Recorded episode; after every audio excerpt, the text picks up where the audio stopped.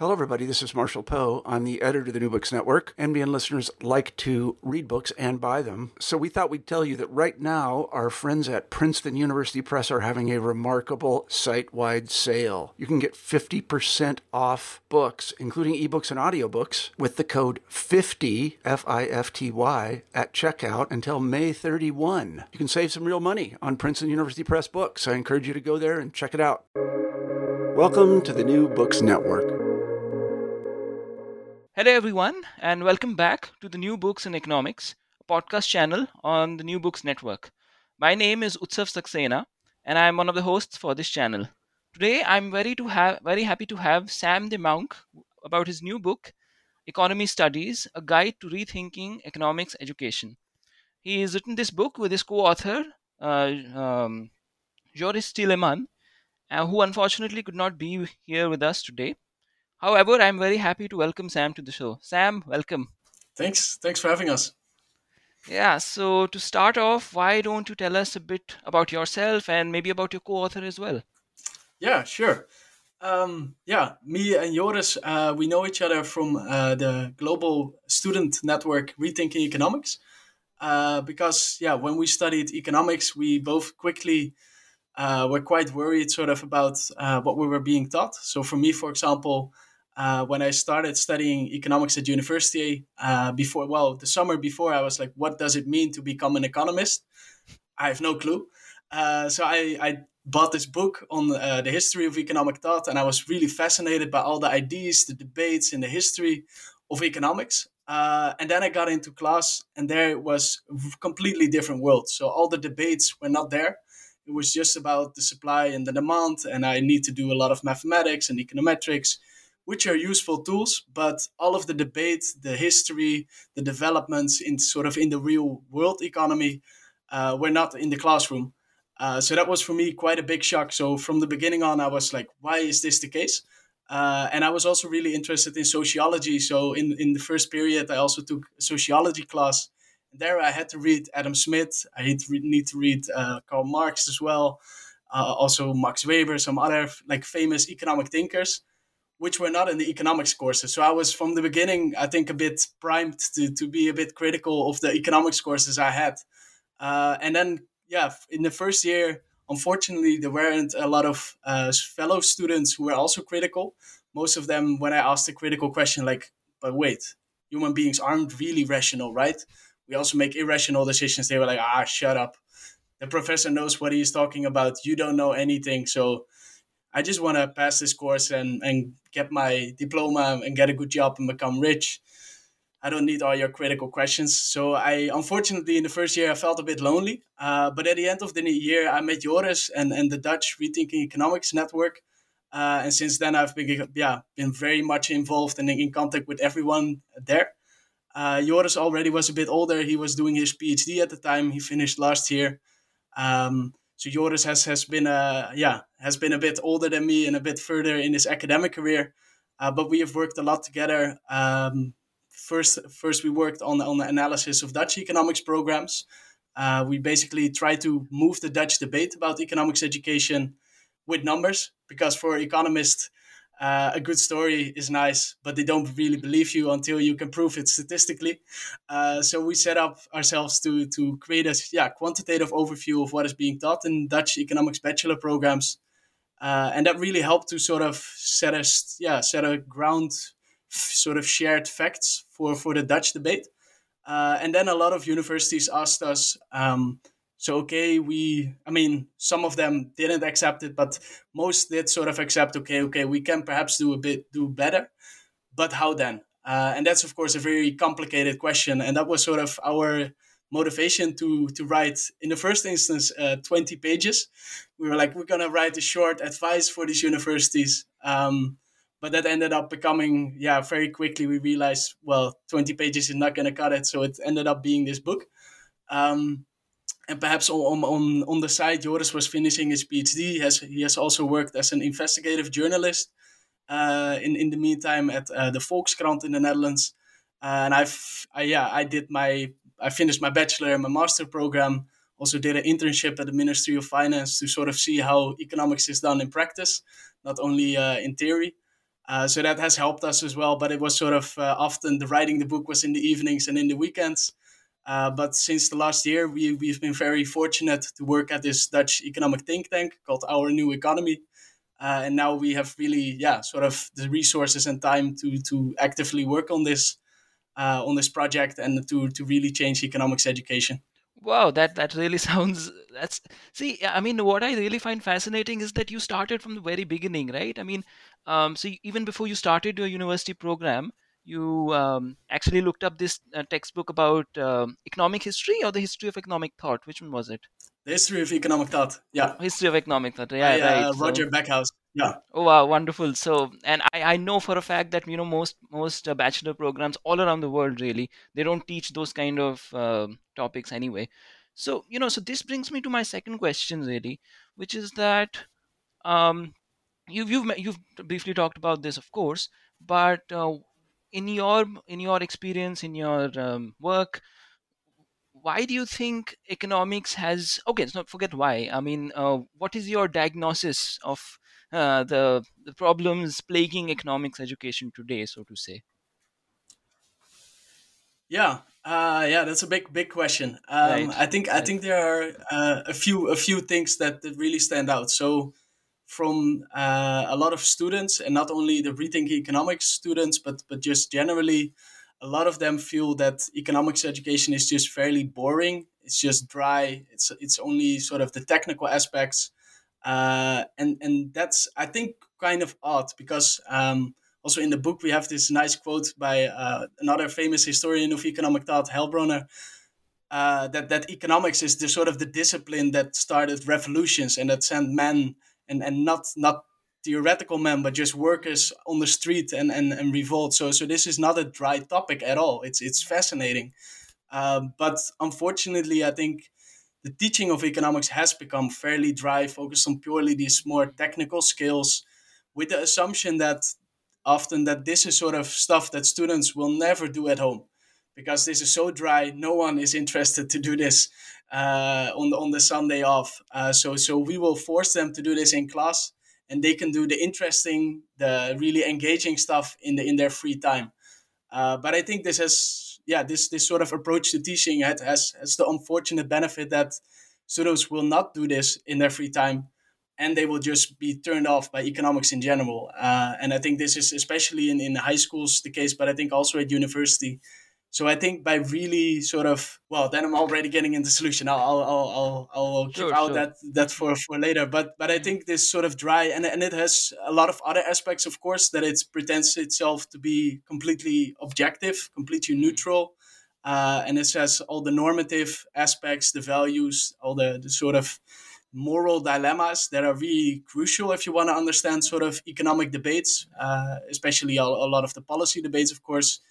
That's also what sort of motivates students to see like why is this so relevant? And I think, yeah, um, I think I think that sort of is really something that that students struggle a lot with. But then also, if you ask in in surveys, there's been quite some research uh, among employers of economists, but also among professional economists uh, that what they learn, these technical skills, that they are often not that useful for most of the work uh, that economists do. So if you want to become an academic economist and you want to publish in the top five journals, then of course these are really valuable skills.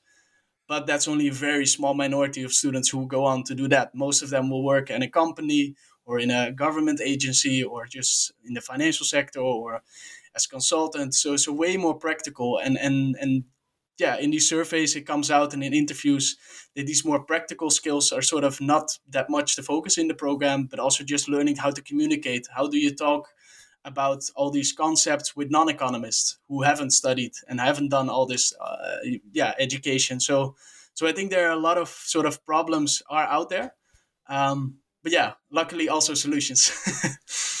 yeah that that's that's again that's really interesting because um well i mean it's um one thing that struck out to me in particular i mean what you just said about what you just said is that um so on the one hand student you say that students and this has been my my experience as well that uh, students tend to not like the excessively mathematical or statistical nature of econo- economics programs.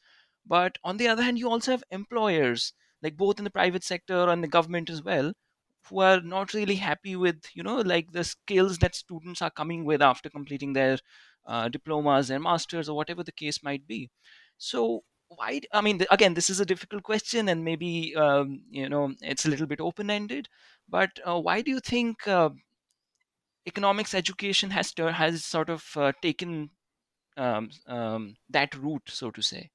Yeah uh, I think it has a quite a quite a long history of sort of how the how the general dis- discipline has evolved over time, and then also economics education in general. So I think my attempt to to give a short uh, sum up of, of how I understand this uh, mm-hmm. development is is that the discipline of economics uh, around the turn to, turn of the to the of the 19th to the 20th century also acquired its name economics. Before that it was of course of course called political economy.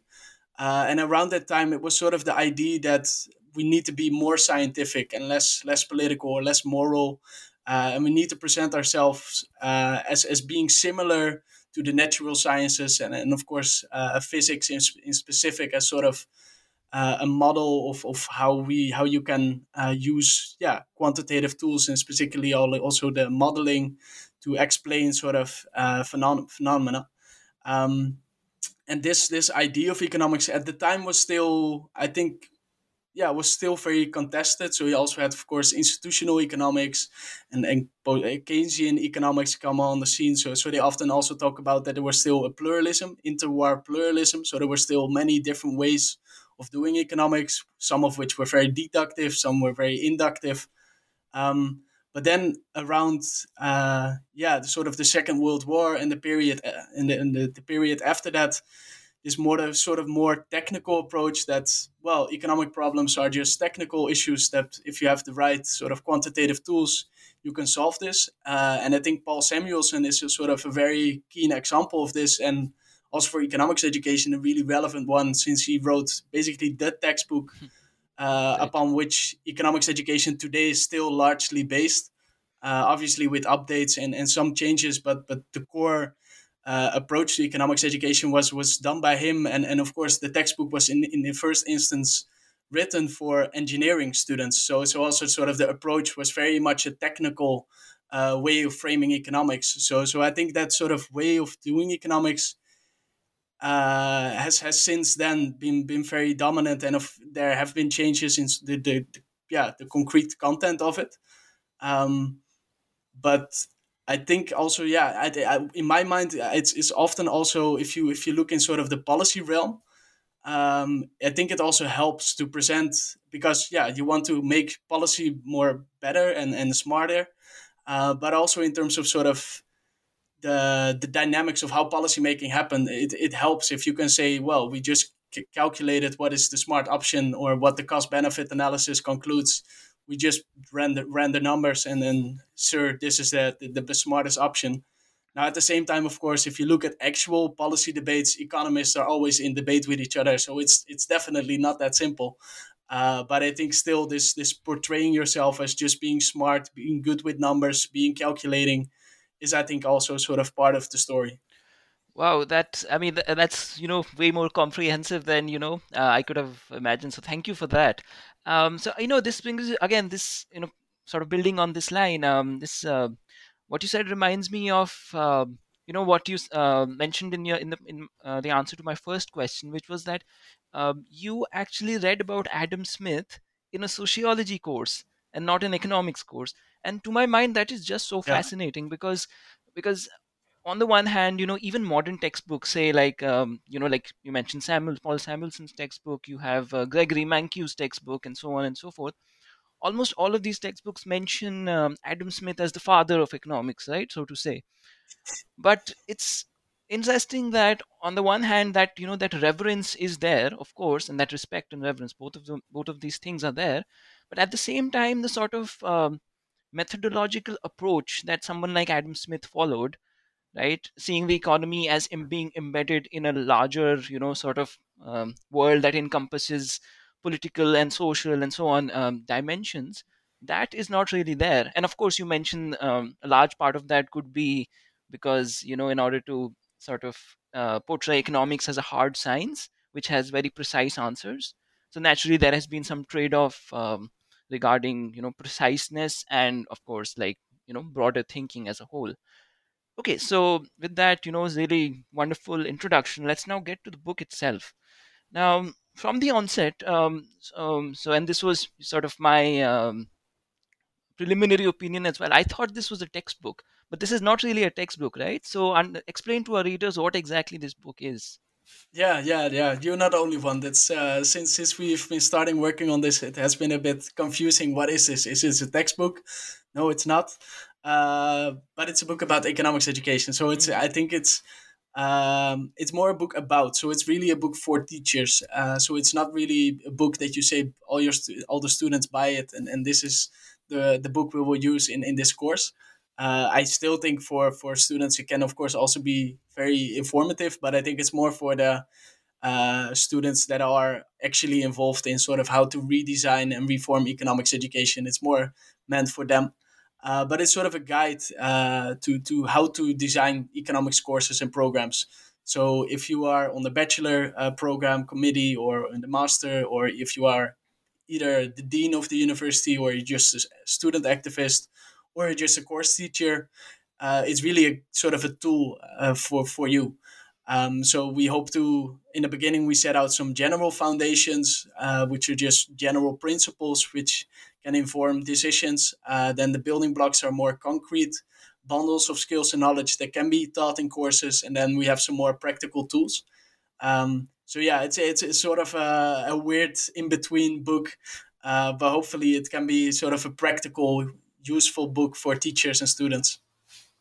Yeah, that's one And you know, I will say that you know, even though you do mention that um, uh, it is primarily for instructors and you know people who design curriculum and curriculums and so on, but um, I do I also feel that even students of economics who are perhaps not um, you know very satisfied with you know what they are learning. And like you mentioned right um, even in your bachelor program uh, you had a lot of i mean you, you it started off with you alone but after a while you did see that people were not really satisfied with what they are learning. Okay so now uh, regarding the structure of the book now you start off uh, the the book has three parts and you start off with part one which is foundations.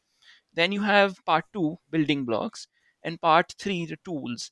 Um, so, so explain uh, explain to us uh, why you chose this particular structure, and then we can sort of move on to the individual, uh, like the parts themselves. Yeah, sure. Yeah. Yeah, so when we started out writing, uh, or yeah, writing the 20 pager that we planned initially, uh, we were thinking of writing one blueprint, blueprint like example program. We were like, we're gonna sketch what we want, and this is it. Uh, and very quickly on, we realized, well, there is no such thing as the perfect curriculum. Uh, that is just one blueprint, blueprint that should be implemented everywhere uh, because actually you need sort of a diversity of economics programs. Not every program does, does need to be the same, uh, and every choice is sort of yeah a trade off. So if you choose to teach one thing, you don't teach another thing. Uh, so so realizing that we said like okay, so we need more general ideas and principles for for economics programs on which which still sort of uh, guide decisions in terms of curriculum and also lead to different programs that are than that there are now. Uh, but at the same time, allow you to also use them more in a flexible way to create different kind of programs. So, for example, being in Amsterdam uh, in a program that uh, in a master program that prepares like uh, economists to work in the government, you need a very different program than being in New Delhi, where you uh, prepare economists to work in consultancy. Uh, you re- really need different courses. You don't need the same thing. You need different context, different purpose. Um, but yeah, still, we wanted to sort of spell out some general principles that for the international sort of uh, community of, of economics education could still be useful. Um, and in the foundations, it's more a general idea. So, so we start with the philosophy, like what is the purpose of economics education, just in the first place. Uh, but then also some more general principles of how to do and how not to do sort of economics education. Uh, and then in the building blocks, we focus more on so what are things you need to learn uh, as an economist. You work in in in, in a government or in a company what are the skills that you need to have what are things you have to need to have practiced in your courses but also what are the kinds of knowledge and the kinds of ideas you have to become familiar with so we really try to set out uh, in 10 different chapters, 10 different building blocks, key things that you need to learn somewhere in the program, but not necessarily every course, or perhaps it, it helps to sort of focus on different ones. Uh, so, so there it's more sort of bundles that you can say like one course devoted to one building block, uh, while the general principles in the foundation sort of more apply to all of them. Uh, and then the last part of the book is just way more sort of straightforward. How do you do this in practice? Uh, so there we just have practical tools for how to change an existing program, existing individual courses, or how to create entirely new programs. Uh, and also how do you do this in, for example, high school education, which is a bit different than in university ec- economics program. Oh yeah, wonderful. So okay, so let's start with some of the foundations that you've mentioned. So you mentioned like so foundation one, um, which is you know the philosophy of economy studies with you know, and I'm purposely putting emphasis on the economy part. So so explain very briefly to, to our listeners as to you know what your philosophy of economy studies really is. Yeah, yeah, thanks. Yeah. Yeah, I think uh, we in that chapter we really try to, as, as I just said, uh, answer the question like, what is the general goal of e- e- economics education? Uh, and there we go back to an earlier answer, sort of in the discipline, also related a bit to to the uh, the question you just asked, like why is it, uh, the, yeah, why is economics how it is today? Mm-hmm. Um, but we go back sort of to an earlier definition of the discipline, which says eco- economics is basically about studying the economy, uh, and then you have different varieties of sort of what is the economy, but it often comes down on on sort of the production, the distribution, and the consumption of goods and services. I think in the last decades, we since sort of the ecological issues have become more prominent, we realized that resource extraction and and uh, waste disposal is also very much part of this thing called the economy.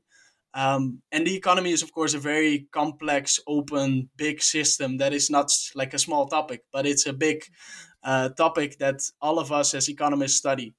Uh, so, from this definition of, of what economics is, we, we say so economics education is preparing experts of the economy. Uh, and then, of course, to work as professional economists in a more practical way. So it's not just sort of about the academic study of the economy, but it's about having knowledge and having skills on in this field uh, that that allows organizations to to make better decisions.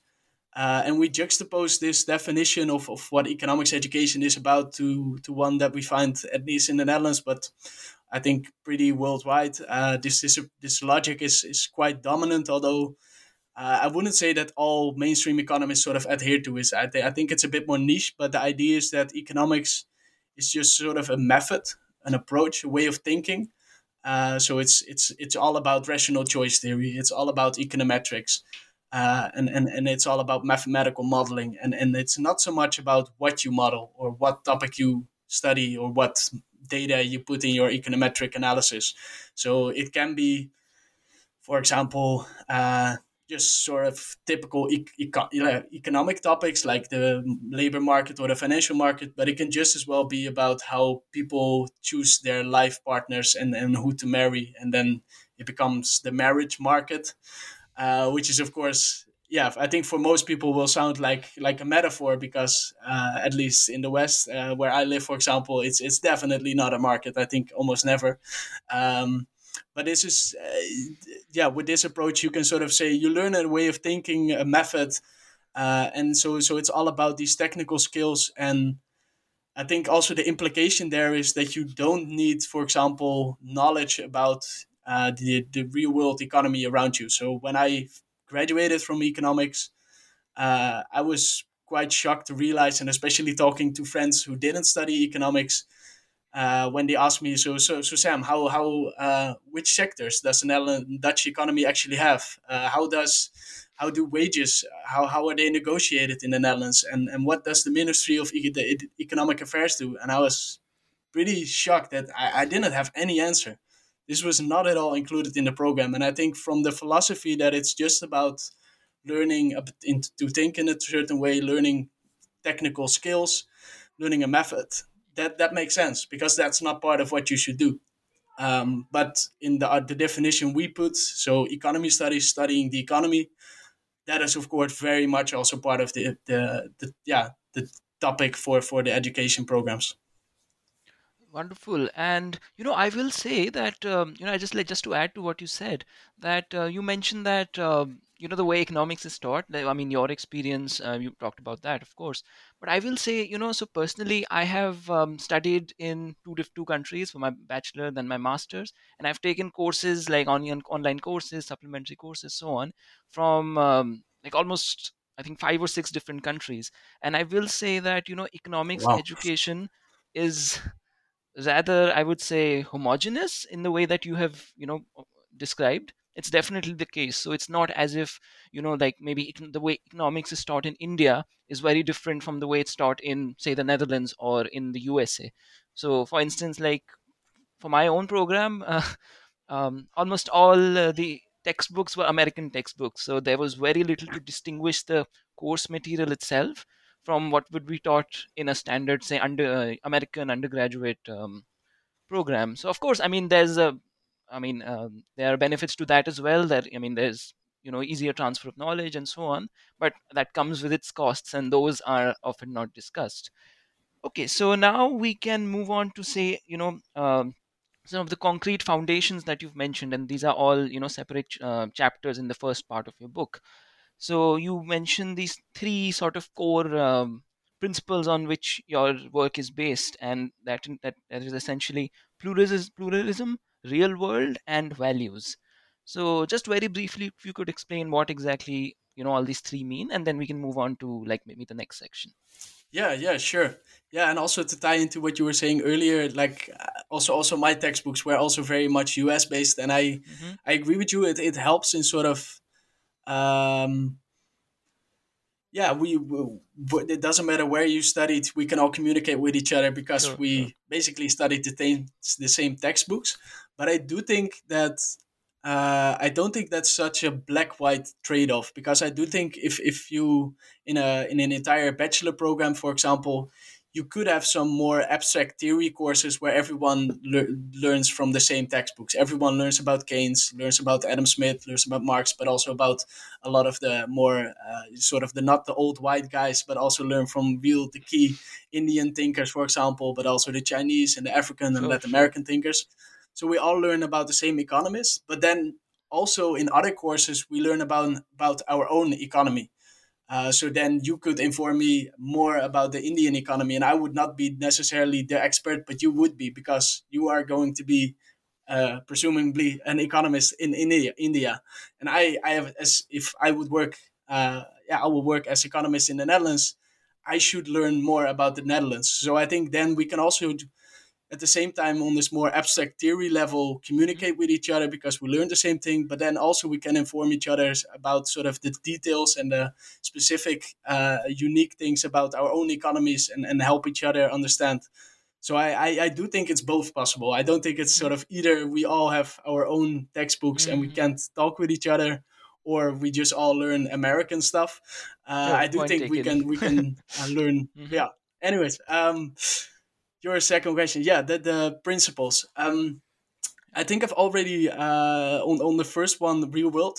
So really learning about the real world. I think uh, I've I've been ranting on about this. No, no, not at all. I think But yeah, yes. I already. mean, we've So covered really that. about Yeah, sure. yeah yeah no no no but uh, so so it's really about not learning theory for its own sake but really learning theory to apply it to the real world.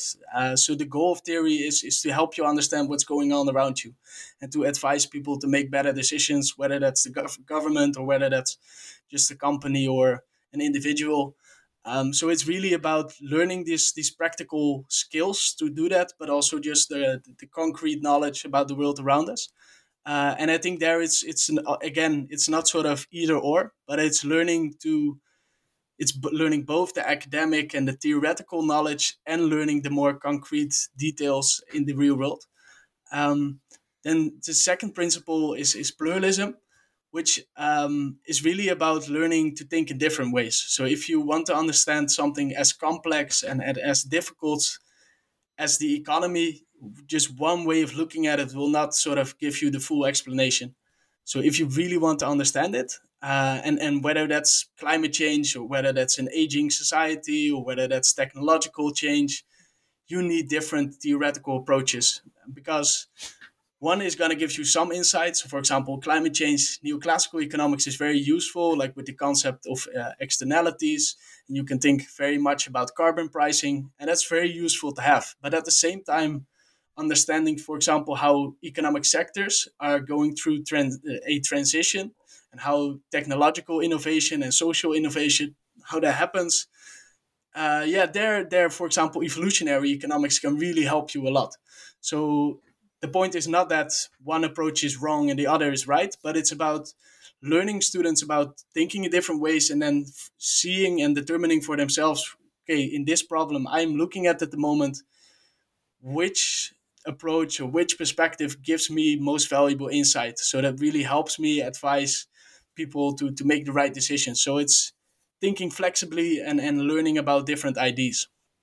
And then the last uh, principle values is about learning that um, yeah as i said earlier that the, the economy and economic decisions are, are often sort of intermersed with sort of moral dilemmas. So if we think about raising the minimum wage this is not just a technical question of sort of well uh, if, if what sort of what happens to unemployment when you do that. That's that's of course part of the research but then the question is what are sort of the moral trade-offs? Uh, so what are different values? Because unemployment is only important to look at if you give it some moral relevance. If you say well i think unemployment is bad and that's of course the first step you need to make. And i think often today this is sort of left implicit. So we don't discuss why should we strive for economic growth? Why should we reduce unemployment? Why should we not want in high inflation? Uh, and, and, and why should we want ecological sustainability? Why should we want equity? And I think this is really a crucial step the analysis that we should do explicitly because then students become way more sophisticated and able to, to advise decision makers on, on sort of what the moral dilemmas are. And, and then it's also um, because today it's often said, well, we, we should be objective, so don't talk about it. And I think that's often not achieving what you want to achieve. Because if you want students to be able to distinguish sort of the positive aspect and the normative aspects of issues, the way to do that is to talk about both of them and being able to identify both of them so you know when you see it. And then I think it's also about being honest when you are not being able to to sort of separate the two and you say, well, this assumption here has some positive aspects to it, but it also has some normative aspects to it. Uh, and we talk about it and, and we say well you can disagree or or agree with it. That's fine. Uh, we are still we still want you to understand it but you can have your own sort of yeah normative opinion on it. So i think what we really suggest there is just making students capable of seeing the normative aspects as well and, and, and dealing with them in, in a proper sophisticated way so it's not about indoctrinating teaching them certain values not at all but by explaining them well you can strive for efficiency you can also look more at equity. You can also look more at justice, reciprocity, sustainability. There are many different values you could have. And again, I think this is also can also be culture specific. Uh, the way we think about these things, uh, a word such as fairness or justice can be interpreted in many different ways. Just letting students understand this will will make them better economists, and that's that's really the point. Wow, that's uh, very, very, very interesting indeed. And I think, in particular, you know, the value part uh, that that really stands out to me because, you know, you're actually talking about having a conversation that really we don't ha- we don't really partake in. You know, be it our undergraduate courses or um, even like afterwards, maybe at a master's or PhD level, unless you, of course, you decide to specialize in exactly that. You know, the philosophy of economics or something like that. Now, after, soon after this, you have uh, the very fascinating um, uh, sort of uh, foundation that you mentioned here, which is sort of diversifying and decolonizing economics. Now, um, as someone you know um, who did grow up in a former colony, and I'm, I'm indeed I'm still here, so this was really like um, I could relate to it quite a bit. So, very briefly, if you could just um, talk about what exactly do you mean by this? Yeah, yeah, sure. I'm also very curious how, how your experience with with uh, this topic is because, uh, yeah, I, I, me and both Joris, we are Dutch white guys from the Netherlands, uh, so so I, I uh, yeah, I think we need some humility, and and and I we tried in this chapter to really work together with the international rethinking economics, but also the the network for decolonizing and diversifying economics to really bring in some insights uh, because I do think. Uh, yeah, the chapter is all about sort of not neglecting and, and really taking serious and respecting contributions coming from people not like us, not being white, not being a male, not being from the global north, uh, because economics really lacks in this regard. Uh, and, and there's quite some research on, on this topic that uh, for me also quite shocking when I first read it. I was like, whoa, I, I didn't know uh, that that economics is really lacking behind even some of the more sort of typical beta sciences, which you which you also don't think are, are sort of the most progressive or uh, yeah culturally sort of out there. But um, there is there was just a lot of sort of discrimination in the discipline and, and a lot of it is of course very implicit and, and it's not so much in your face anymore uh, although every now and then it does still happen. So so i'm not saying that does not happen but i think it's often way more sort of the implicit biases we have in our heads. And i think with behavioral economics becoming popular i think more and more economists are i think also understanding what this means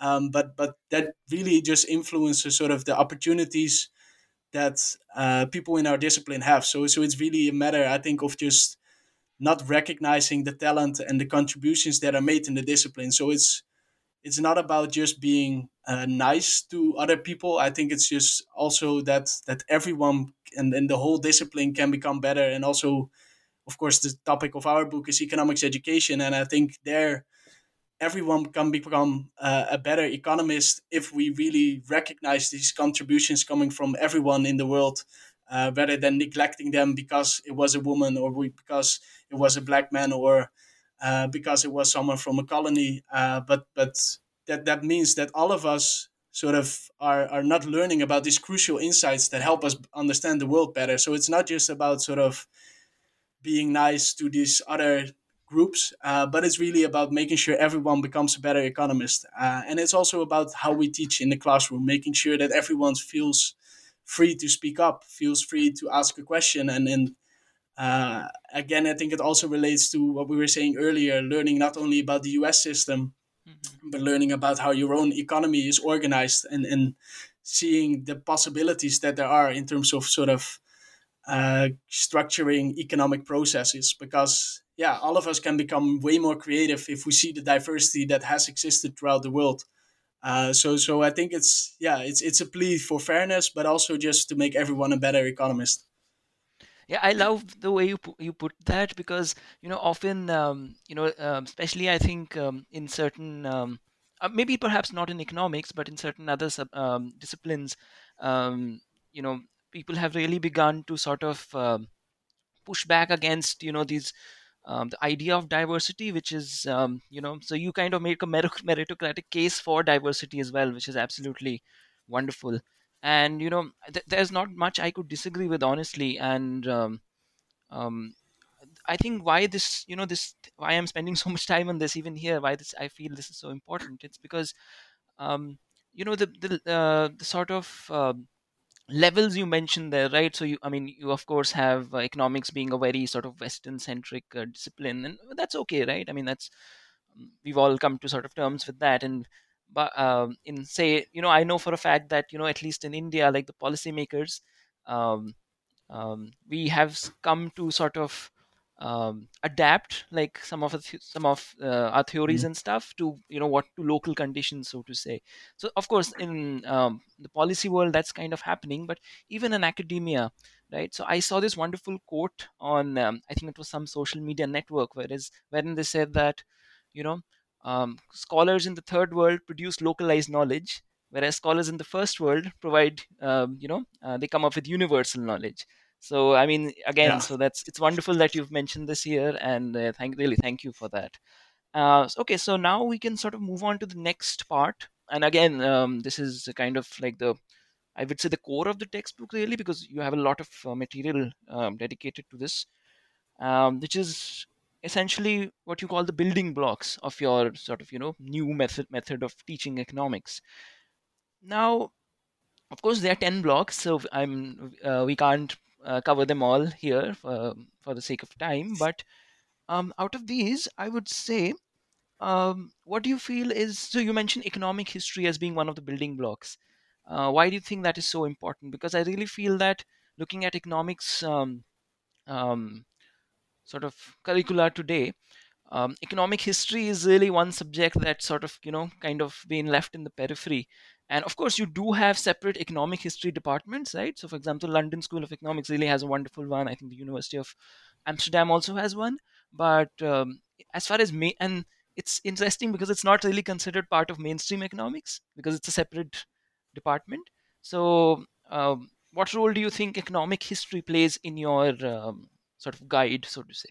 Yeah, yeah. I was also often very struck by this that that even in faculties uh, or in universities where they have like a very strong economics faculty and a very strong economic history faculty, that they and and then we often also suggest say, hey, why don't you ask one of these professors from this economic history uh, faculty to teach one of your courses in in the bachelor program, just one course on economic history, and then even that like it sounds very logical and simple and and like who would be against that? But even that unfortunately often doesn't happen. Uh which is i think uh, still very odd but i think um yeah the the, the the i think the great thing about economic history is is is i think you can learn a few things uh and I think that's saying like for a general professional economist because obvi- obviously if you go into this field uh, it can provide you with a lot more uh, but I think as a general government or consultant or company or financial economist what would really helps you uh, grasp it as I think understanding the historical nature sort of, of of the economy so by that I mean how the economy is not sort of set in stone. It's not natural laws that are always this case, but it's it's an historical process, and every moment is a bit different than the last one. And and to really grasp sort of how uncertain the future is, uh, I think looking back at the past and looking at history can really help. So so that also doesn't mean you you need to study sort of history like ages ago, but you can also just look at sort of in a history book of, of the last year or of the last two years for example, I think Adam Tooze uh, shutdown, uh, uh, which is all about sort of the economic history of the corona pandemic, uh, is, is I think for a great example of like this is can be very recent stuff, but through a eye of an economic historian told. So so connecting sort of the different aspects of it and really helping you understand uh, how how economies evolve over time. Um, and and I think connected to that, it also uh, a bit more general overview of history also helps you understand the moment in we are in now. So so knowing a bit about how the economy evolved, which with the big aspects of of course the agricultural revolution, the industrial revolution, but also of course colonialism and, and knowing how sort of the world of today, the financialization, how that emerged, helps you sort of get get a basic idea of, of where we are now and where we might be heading in the heading in the future. And and it can also just show you sort of the diversity of, of things that have existed of, of what is perhaps possible uh, because I think if you learn only models then then this is really sort of your reference point for thinking uh, what is smart what is possible what is likely what is not likely uh, and these models are, of course, a useful tool in that regard, but I think history is really a useful one. Uh, yeah, putting the real world sort of out there with all its complexities, with all its uncertainties, all its sort of weird, unlikely things that no one thought would ever happen, but it did. Uh, and and and there are many of these cases, so that helps, I think, broaden your mind a bit. it's fascinating you mentioned that because you know i was just reading um, uh, Janek Wasserman's wonderful book, uh, the the Marginal Revolutionaries, which sort of you know um, uh, looks at the Austrian school of economics and how that came about. And so you know um, the Austrian school really um, like their the founding members uh, say um, the generation before uh, the Hayeks and the von Mises of the, so they, they that actually um, started off as a sort of response to the German historical school of economics, which again, you men- like you mentioned, you know, takes into account um, history and and clearly posits that there are no universal laws that um, really, uh, you know, define how economies and countries and nations really work over time. But again, like um, this sort of conversation again is absolutely absent from our economics programs, and which is again um, maybe for us people who do ha- who have studied in economics, maybe it's sort of expected, but when you talk to people from other disciplines, maybe in um, um, um, sociology, political science, and even the harder sciences, really, because like physics and chemistry, uh, it's uh, they're really you know they're taking aback by the fact that you know these sort of conversations are really not um, you know present in our uh, study programs. Okay, so uh, this brings me to the next question that I wanted to ask you. So your building block number six that stands out to me, and it's essentially political economic systems. Um, so we've already talked a little bit about uh, you know the whole political economy approach and you know the role of Adam Smith and you know uh, uh, that sort of school of thought, Thomas Malthus, so on and so forth. So um, so if it would be great if you could sort of talk about that a little bit as well and how it relates to the thinkers that I just mentioned. Yeah. Um, yeah, it's it's it's. I think the the the idea of having this course really came. Uh, I think again from when I graduated, and and I was talking to some friends, and they were like, "Sam, I've I've been reading a bit about socialism and about capitalism. Uh, so, so so can you help me understand that a bit better?" And I was like, "Well, uh, good question. Um, I did not have that in my economics course, but and they were like, "What? You didn't learn how the economy could look, and you were an economist." Uh, so, so I think there the, the idea was really to sort of help economists uh, understand this better because if you look at the public debates, uh, but also at the more sort of more specific things and challenges that economists work on uh, in their professional lives, it does help a lot to have some understanding of how the larger economic system or political economic system is sort of organized. So so it's not about sort of creating fierce advocates or critics of, of capitalism or of socialism. Um, although I think it's also helpful to to spend some time talking with them and, and letting them read some some some good uh, literature and arguments on, on why you uh, can like certain aspects of all these different sort of ways of organizing economy. But the point is more about just teaching students what is capitalism because yeah, this is often what we say our economy is. So you are an economy uh, economist. What is that? So uh, learning about concepts like private property, how factor markets are important, how credit mar- markets are important, how capitalist firms operate, just all sort of the basic uh, building blocks of, uh, of, of what a capitalist economy is. But of course, also then indeed learning about the varieties because capitalism is a useful concept, but it's by no means sort of one thing. Uh, it can be it can can look in very different ways. Uh, of course, varieties of capitalism is a very well known term, uh, and and it has been expanded also to to include way more different fire varieties. Uh, but this can really be, be helpful. And then again, capitalism is only one political economic system or one set of systems.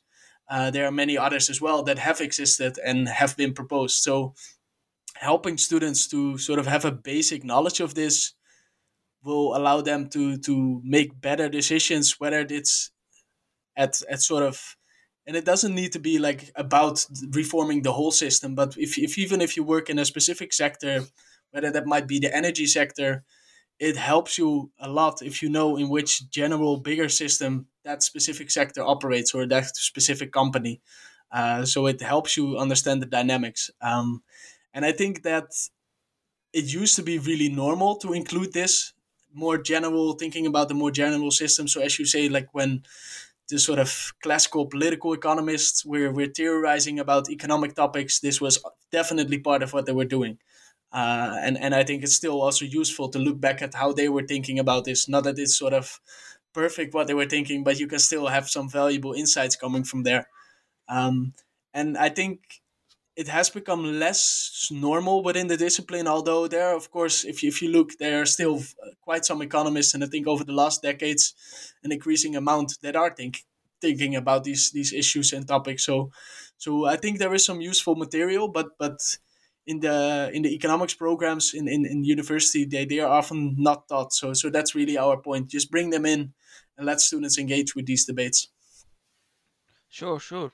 Uh, wonderful. Um, now, you know so this i'm i might be going on a bit of a tangent here but i do want to ask you this so one um, I would say, um, comment that you know I get, uh, not me personally, of course, but you get uh, when um, sort of uh, you know when you talk about say ref- um, talking um, reforming economics, education, and so on. So is uh, is that you know you do have a lot of um, researchers and professors and people who are working to incorporate all the things uh, some maybe not all but many of the things that you've mentioned right? So um, um, that is to say you know a lot of work has been done on ecological economics in the recent time. That i mean with the advent of the you know the um, uh, climate um, advent of climate change as a whole really and the importance that it's been given rightly so maybe a little late but still. So there's a lot of work being being done there um, and another wonderful thing is that you know the whole um, um, feminist, feminist economics branch which is sort of which takes into account like of course mainstream economics elements from that topics that um, economics looks at and takes and combines it with feminist theory from say so um, um, sociology from the sociology discipline. So um, in the sense that this some of this work is already being already being done and some of it not all not all but some of it is entering the mainstream as well. So uh, where do you think your work really stands in you know in relation to these efforts so to say?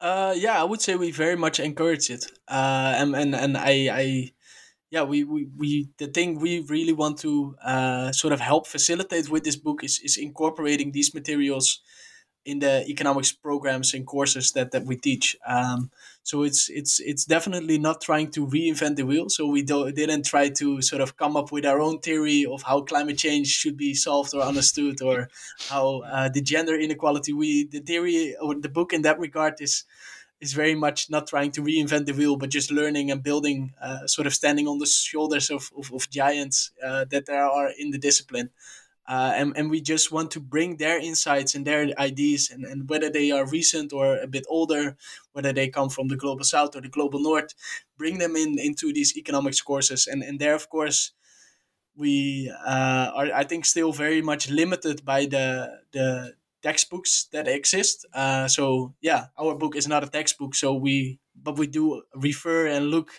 uh, to create an overview of all the useful textbooks that, that do exist uh, but luckily, on many of these topics, there are very useful textbooks. So it's not a thing that can only be done in the future. I think on certain aspects, there could be some better ones, but there's more than enough to start. Uh, so we, yeah, we hope to facilitate this, and then of course it hopefully can also reinforce itself. So if we teach economics in a different way, we can also make sure that more people come up with new insights on, on all these different challenges that we, that we are seeing in the world. Uh, so, so I think it can reinforce itself the developments in in research, but also in education. Yeah, it's fascinating you mentioned research because you know the thing is like um, all these efforts they are mostly at the graduate level, right? So you have uh, researchers who are working on these pro- uh, on these uh, problems, uh, the ones that you've mentioned, and they they publish their jour- their papers in some you know journal somewhere. You know they might be excellent journals, but they're not read by the majority of the public. And one really fascinating thing that you've mentioned in the book is that you know just a small, very small fraction of economics undergraduates really go on to do you know phd programs and become researchers so I, what what was the percentage 3% or something like that right yeah 2 to 3% it depends a bit on the country which you look at sure, but, it, sure. but that's sort of the the range. So it's right, really so, the vast majority does mm-hmm. not right so uh, that's why i think you know that the, your um, your approach really assumes a lot of importance because while there is a lot of work being done that's again that's much of it is inaccessible to the public at large. And even like you mentioned economics graduates they don't just go on to graduate school right? The vast majority goes on um, in the private goes on to uh, be, become employees in the private sector. They join multilateral organizations central banks governments um, the list really goes on. Entrepreneurs right? Okay so yeah so okay that's out of the way but let's let's get back to our uh, you know um, original path. And so you have a block on research methods on the philosophy of science.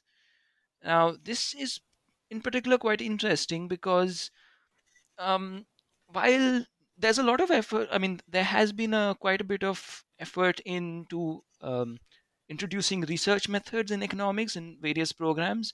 Um, but this is mostly limited to, as you as you would know, right? Maybe statistics and mathematics, right? And so, keeping this in mind, um, how, how how is what you um, really uh, advocate for? How how how does that extend the current paradigm, so to say?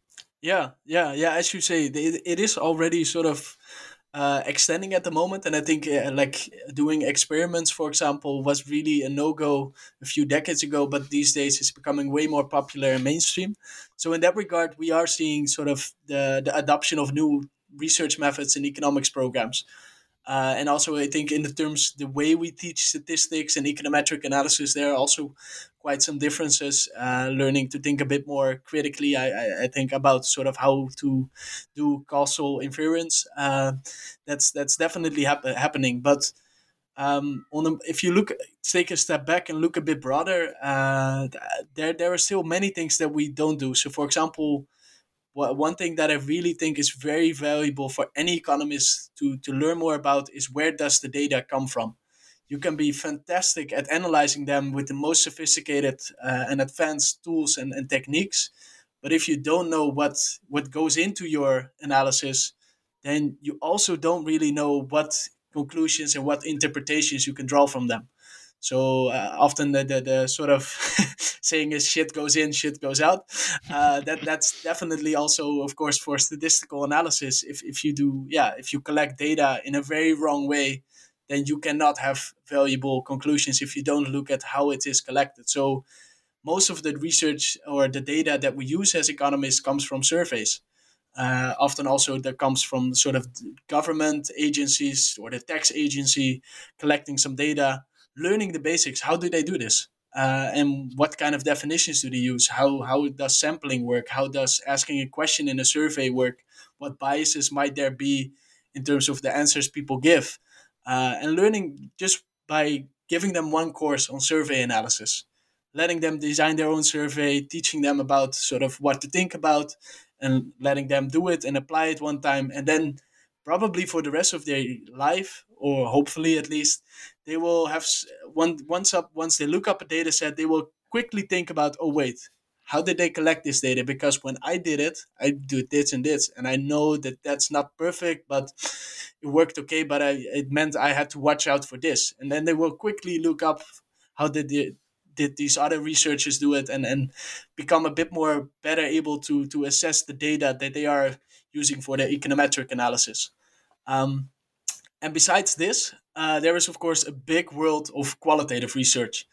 Uh, so not putting everything into a number, but talking to people, doing some more, uh, yeah, some more detailed and qualitative analysis. So also as as a professional economist, this is really useful. So this is not just sort of for academic research, but knowing how to do an interview. It's a very basic skill that in a lot of organizations is very valuable because if you have to understand an economic problem, it often means that there are many different definitions and opinions on what is actually the problem, what is going on, what could be a good solution, and and learn learning a bit how to interview people, how to draw insights from from these conversations is a very basic but very useful skill. Uh, and then also doing a case study. Again, I think in, it's it's a very basic skill, and, and for example, in business studies, this is very very common. So if you study business, this is probably what you do all of the time. but as economists, we almost never do it. Um, and I think that's just really, really not helpful because, yeah, if you work as economists, you work on different cases. So learning how to sort of bring in all the different information uh, on, on a case and learning how to sort of bring that together in one analysis uh, can, can just really be useful. Uh, and lastly, besides all the different research methods, uh, also learning to think about the philosophy of science. So what sort of what are the principles and the assumptions uh, that we base our our sort of methods on? So what can we say about the world? Uh, and, and what i yeah what how can i reflect sort of upon in a more philosophical way upon uh, the conclusions i draw from this? So i think that for example also ties into what you were saying earlier about the debate or uh, between the austrian school and the historical school uh, in the 19th century. That was mainly a philosophy of science debate about how mm-hmm. yeah what is the kind of knowledge we can have about the economy what what is the economy sort of its right. ontology Uh, and and there, I think it's not about teaching students one way to think about that again, but just letting them know sort of what are the basic debates there, what are the key concepts that you need to have some understanding of, and, and then it can help you inform uh, making the decisions about as to yeah once you are as professional economists and you need to study why I don't know the energy prices are rising and what we should do about it that you can at least reflect upon that a bit in your in your analysis and in your in the advice you give to to decision makers. Yeah, wonderful. And um, it's it's again interesting because uh, you know I, am I'm saying this again and again, but you know um, for I, I in my experience this is not really the case in, for most economics programs, especially at the undergraduate level, right? Any discussion about um, you know even just just the question of whether economics is whether economics is a science or not. Um, yeah, so and again that that doesn't have an easy answer, right? So anyway, I digress for the time being. But let's come come to the third part of your book um, tools.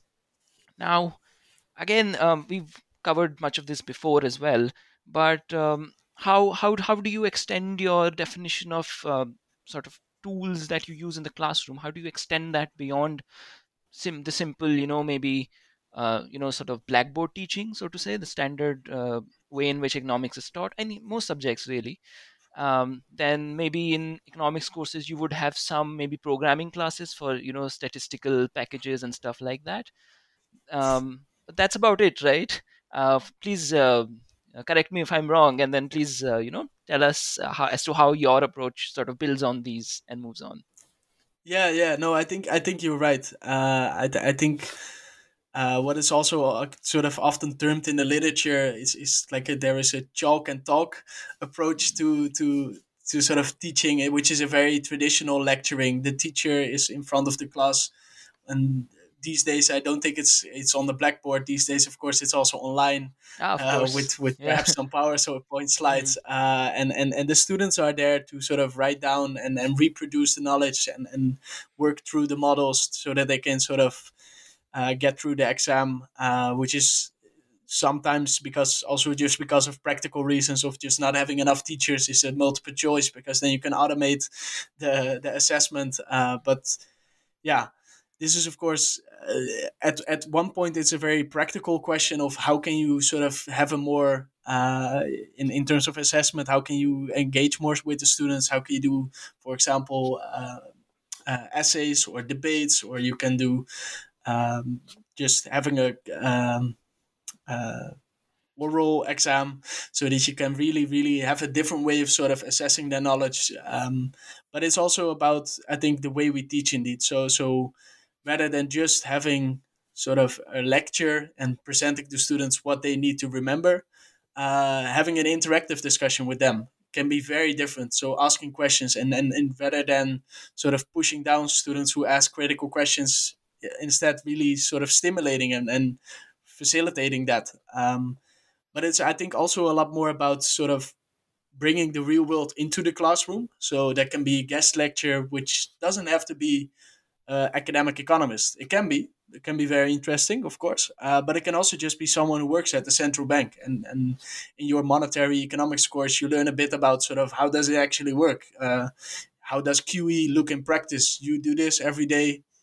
what does it mean? Uh, and, and, and that can, that can, I think, be very helpful. And of course, you can also go outside of the classroom and, and perhaps do a field trip. So you go through, through the central bank with the class, and, and that can, of course, be a bit more difficult to organize. But uh, I think at the same time, this is, I think, very much possible. So the central bank, of course, there are not so many of them, but if you go to any kind of uh, organization that employs economists, whether that's in the financial sector, consultancy, a government agency, then I do think this is definitely a possibility. Um, and it is also also just about sort of letting students, for example, reading the newspaper and reading sort of the news about how the economy evolves. Um, is often seen as sort of yeah that's that's not real academic teaching uh, that's that's not worth spending your time on. You are at the university. You should be doing some more sophisticated analysis. But I think that's, I think to a certain extent that's true. If you really would just read up, read out loud, sort of what is in the newspaper, yeah, then perhaps not. But if you connect it to the things that are being discussed in terms of theories or in terms of methods or in terms of more conceptual knowledge if you are able to connect it for example the news about inflation the new new debates in the newspaper about how high it is what we should do about it and then connecting that to some more general or some theoretical debates about how to understand inflation in the economy what are good solutions what are not so good solutions that this can make it way more interesting for students because otherwise it's just this abstract term inflation i don't know. Who cares about this? But if it really is sort of the debate that is happening all around them uh, then it then can be way more interesting. Um, yeah but also here i think uh, we we ourselves are, are not necessarily experts in sort of the didactics or the pedagogy of economics but there is a lot of good material on this. And and hopefully and luckily there are also more and more platforms uh, where teachers can engage with each other and, and sort of help each other do this. Uh, so, for example, INET has recently also published a new online platform uh, called INET ED, um, where they allow teachers also among each other so that students can't see uh, what they are saying to each other, but can, they can share, share with each other, like, hey, here is a, here is an exercise you can do in class or here is my syllabus and and also just ask questions like hey i'm, I'm having a hard time getting responses from students. They are all on their zoom but no one reacts when i ask a question. Just these practical things um, i think can really help uh, so so i think it's also an encouragement to to value teaching as a practice i think more in academics. And i think this is not only sort of a fault that economists have because I think this is sort of the structure that universities are set up in a way that it rewards you if you publish in a lot of journals and of course the top journals.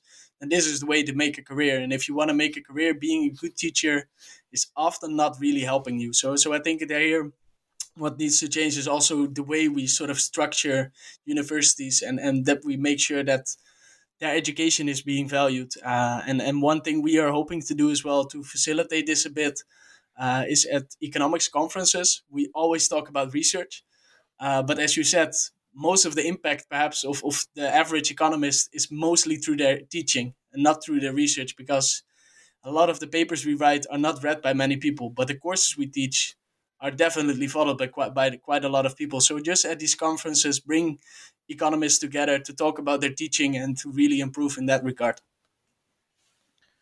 Right. So, uh, so you know, both of us have been quite negative, I would say, about the you know the current state of the economics profession. So, I would like to just you know, um, you know, um, change that for a time being. So, are you aware of any, say, departments, economic departments, economic teachers, um, who are you know in, incorporating some of these techniques in their classrooms and um, um, so and also please do talk about you know how your book can and some of the material in it um, um, has a lot of companion resources which are say available on your website and stuff like that. So yeah that would be great.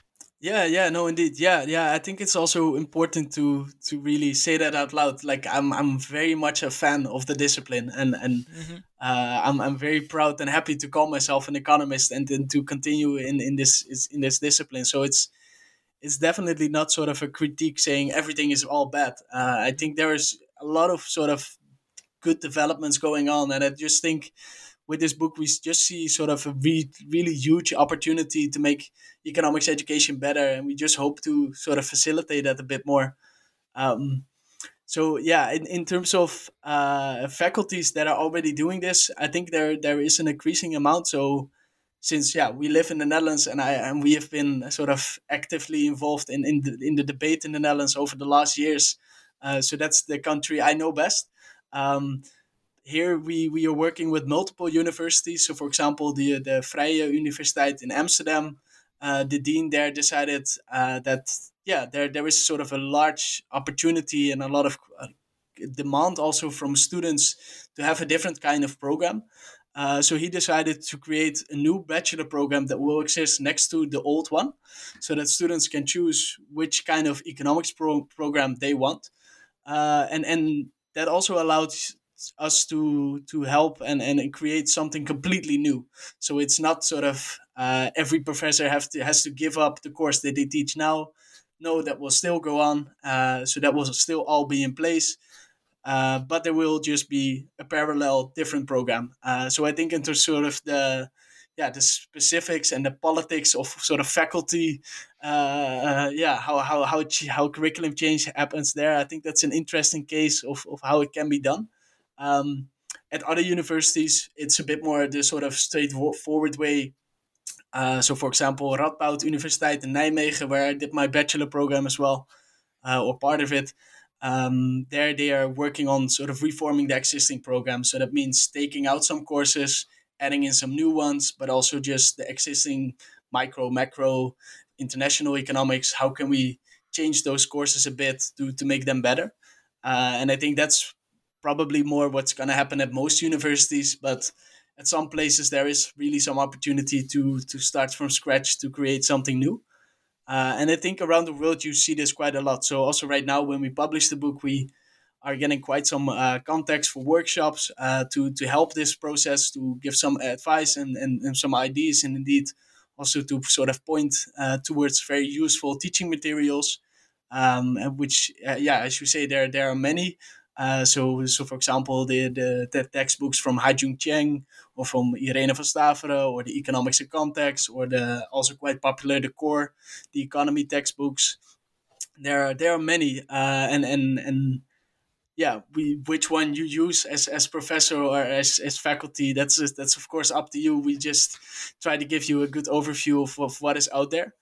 Um, but I think, yeah, from from seeing from our place, I think I think there's an increasing amount of willingness uh, to change, but obviously it also depends on what topic. So incorporating a bit of uh, more uh, behavioral economics uh, experimental research that's that's becoming very very popular but for example going all the way into including ecological feminist marxist post-keynesian economics that's a bit more out there and a bit more tricky uh, so so i do think there are also sort of small steps you can take as university and i think that's also progress uh, so so uh, some universities just take small steps and it's yeah, we fully fully applaud that and, and, and hope that they will can, can yeah take steps further and while others are going all the way immediately. So so that's I think all all positive. Yeah, and co- definitely, and congratulations for your work uh, both uh, in uh, University Amsterdam and Radboud, right? Um, and hopefully, you know, so best of luck to you with that. So yeah, so with that we come to the end of the discussion of the book. And so my guest today has been Sam de Muijnck, and we, we spoke about his book, Economy Studies, a guide to rethinking economics education, which he co-authored with Joris Tieleman. Um, the book is published by Amsterdam University Press. Thank you for listening.